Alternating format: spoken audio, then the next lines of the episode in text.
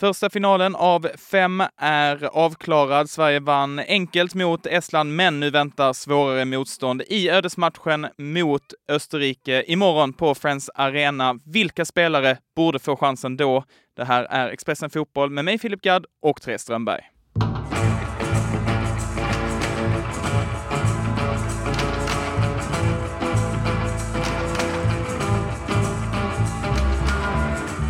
Vi kan väl börja med det senaste från landslagslägret, Therese. Vi har fått en spelare som har åkt hem och en spelare som inte kommer alls. Så är det. Eh, Anthony Elanga åkte hem eh, under söndagen, om jag förstod det rätt, från landslaget. Han hade dragit på sig en lite lättare skadekänning eh, och då togs beslut att han inte kommer vara spelbar på tisdag. Och sen har vi eh, då fått beskedet eh, om Mattias Svanberg. Att han som väntade på en barnafödsel här under landslagssamlingen inte kommer att ansluta till, till landslaget han heller. Och det är väl... Anthony Elanga eh, är ju kanske inte en, en viktig spelare så, om man säger. Kanske inte är den spelaren som får jättemycket speltid av de här två. Men Mattias Svanberg är nog en spelare som Janne Andersson gärna hade haft på plats under den här samlingen. Anthony Elanga hade väl kanske mest varit en bra avbytare, inhoppare i den här matchen mot Österrike, och man måste in och göra någonting sista tio. Där tappar ju Janne och Blågult ett bra offensivt vapen. Absolut, så är det verkligen. Men, men det känns som att på, på de positioner som han, eh, som han är med och konkurrerar, så finns det ju å andra sidan väldigt många alternativ och, och flera spelare som, som kan kliva in och göra det där lilla extra om det, om det är någonting sånt som krävs i den här matchen. Eh, som sagt, Mattias Svanberg hade nog eh, hade Janne Andersson säkert velat starta med. Han kan starta med honom på olika positioner dessutom. Så det är Svanberg som Janne gråter sig till sömns över på Scandic Park i detta nu? Ja, vi får verkligen hoppas att förbundskaptenen mitt under brinnande E M-kval inte gråter sig till sömns över någonting, för då, då har vi större problem än vad vi trodde. På tal om problem, eller nej, inga problem alls faktiskt, för så var det ju i matchen mot Estland nu i helgen där du var, Therese. Sverige vann med fem noll, det var inget snack om saken egentligen. Vad tar du framförallt med dig från den här utklassningen i Tallinn? Dels att den verkligen behövdes, att det kändes som att det här landslaget som där det var väldigt många efter sista matchen i junisamlingen, den mot Österrike borta, de var väldigt arga efter den matchen, besvikna. Det pratades om ett självförtroende som inte riktigt var där eh, och så är det ju den här långa sommaren som har gått däremellan, som Janne Andersson gärna pratar om, att de aldrig liksom hinner stänga samlingen ordentligt, utan att eh, man går där i flera månader och har liksom inte på något sätt pratat med varandra om vad det var egentligen som hände.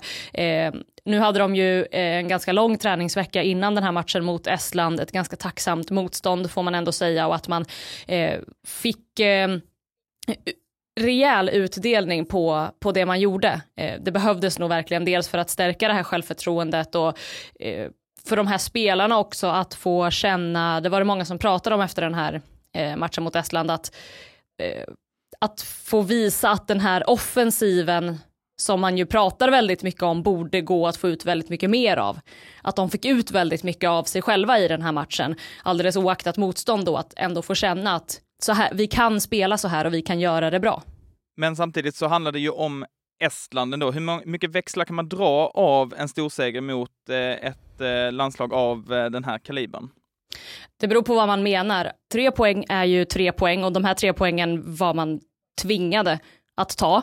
Så på det sättet så är det ju ett väldigt bra steg eh, på vägen. Och också som jag sa, rent prestationsmässigt tror jag för, för spelarna att få, för så som man har förstått det så finns det ju spelare i den här eh, truppen som ju väldigt gärna vill spela kanske en mer offensiv och lite eh, mer eh, offensivt utmanande fotboll än vad Janne Andersson har föredragit att göra under sina år.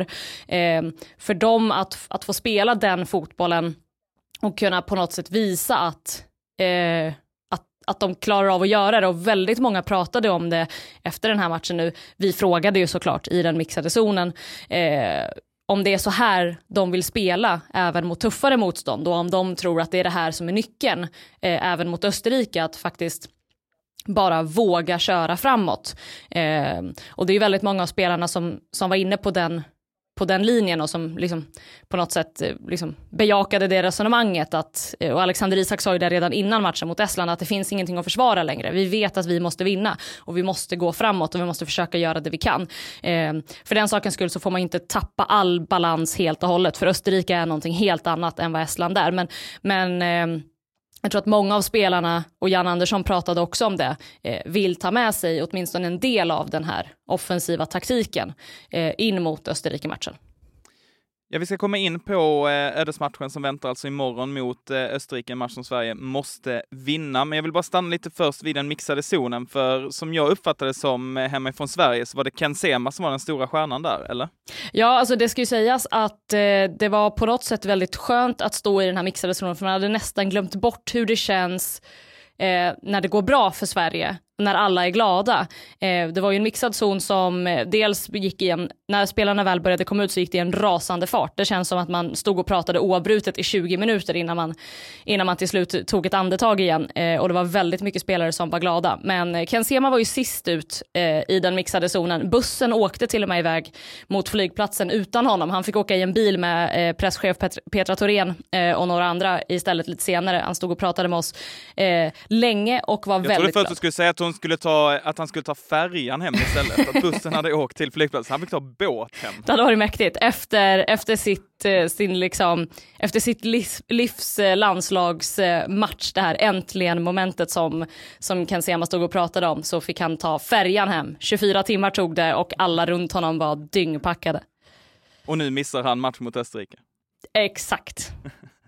Nej, men han var ju på väldigt gott humör ju och fick ju vad det kändes som ett rätt sent men välbehövligt genombrott i landslaget. Gjorde det bra på sin vänsterbacksposition och serverade ju inlägget till Alexander Isaks tre noll. Ja, han gjorde det verkligen jättebra och han har ju kämpat på under många år. Det var som han själv sa att under tiden han spelade i Östersund så var det väldigt många som tänkte att han skulle få det där stora genombrottet ganska snart och att det skulle komma även i landslaget och eh, hans karriär kanske blivit...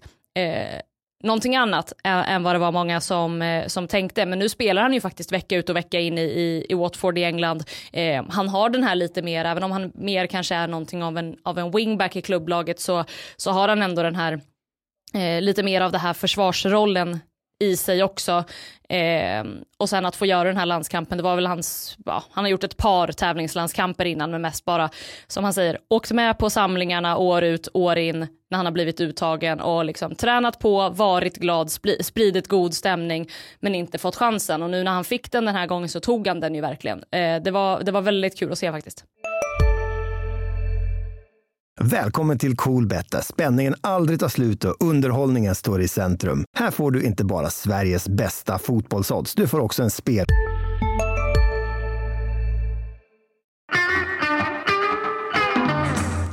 Och om vi då blickar framåt mot eh, morgondagens match, kommer Ken Sema få chansen där igen. Jag tänker att du ska få plocka ut din startelva till matchen imorgon. Eh, vilka borde få chansen?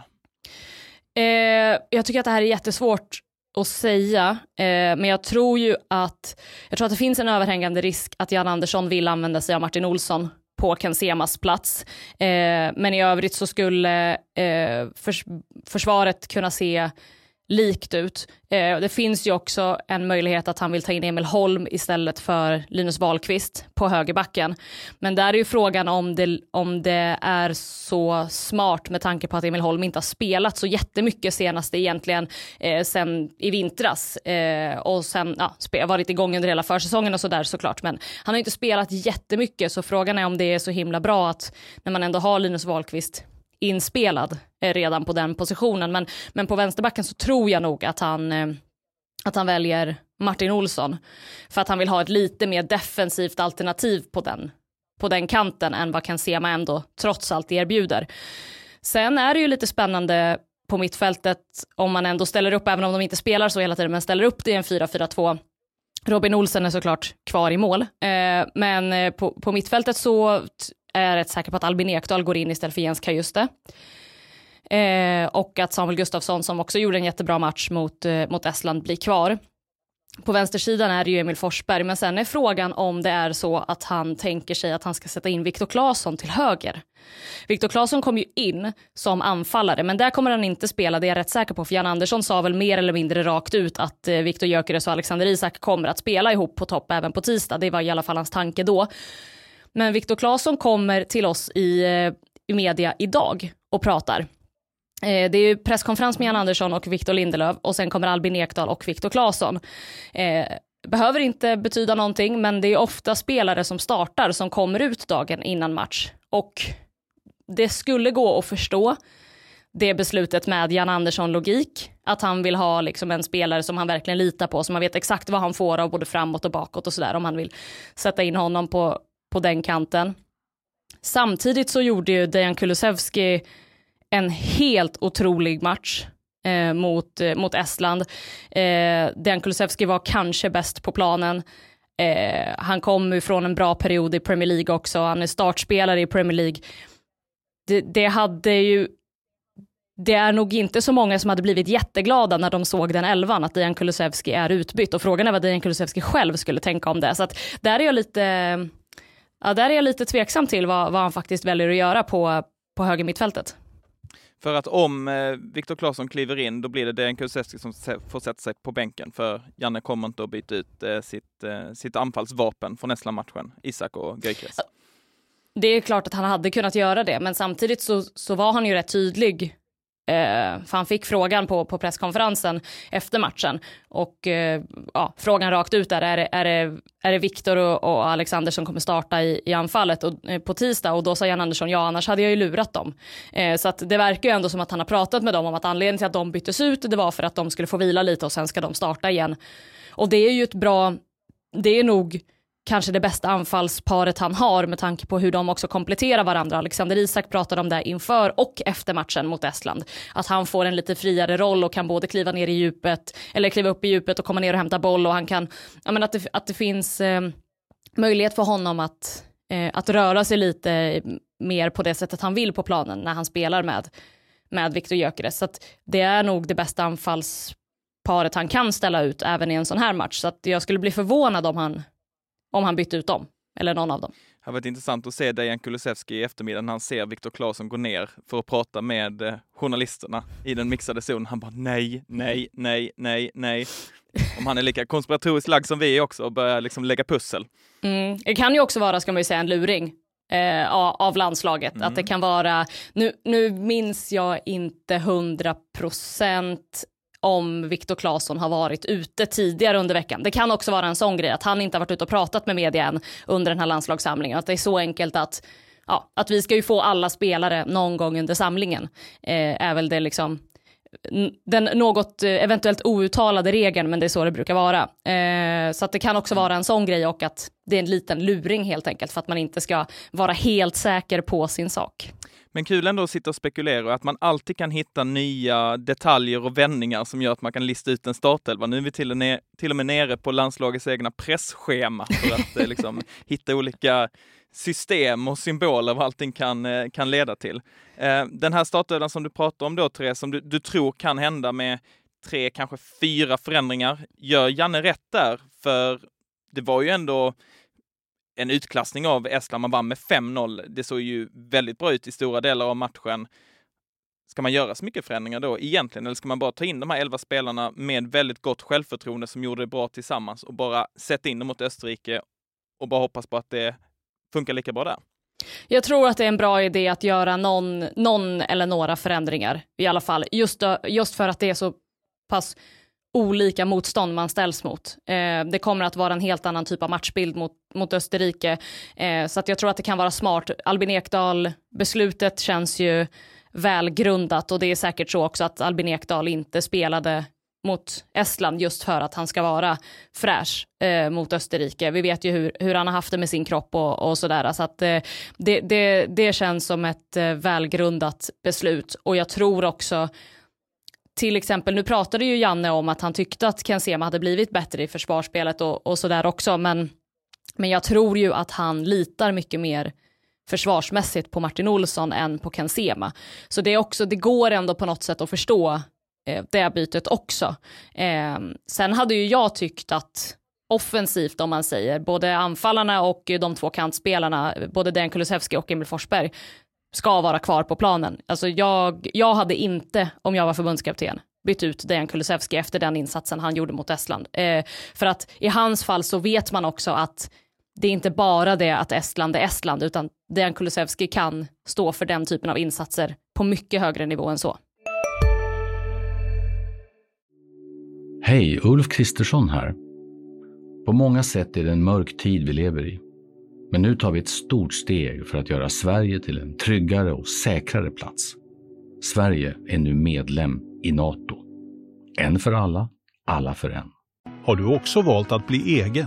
Då är det viktigt att skaffa en bra företagsförsäkring. Hos oss är alla småföretag stora och inga frågor för små. Swedeas företagsförsäkring är anpassad för mindre företag och täcker även sånt som din hemförsäkring inte täcker. Gå in på swedea.se slash företag och jämför själv.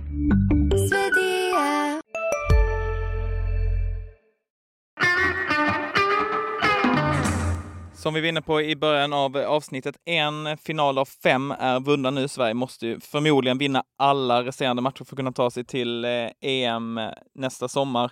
Nu återstår det fyra matcher, näst på tur Österrike. Vad är din känsla inför den här matchen på Friends? Jag vet inte om jag är lurad av liksom, positivismen kring Estlandsmatchen, att jag börjar känna att det ändå är möjligt för Sverige att inte, att inte förlora på det sättet man gjorde senast. Jag vet inte om jag har någon liksom segerkänsla, men jag känner mig rätt övertygad om att de kommer att göra en bra match. Sen vad det innebär i resultat, det, det vet jag faktiskt inte. Där, där spretar min känsla.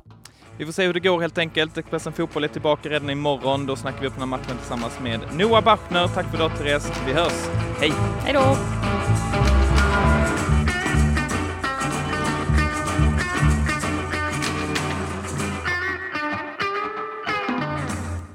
Du har lyssnat på en podcast från Expressen.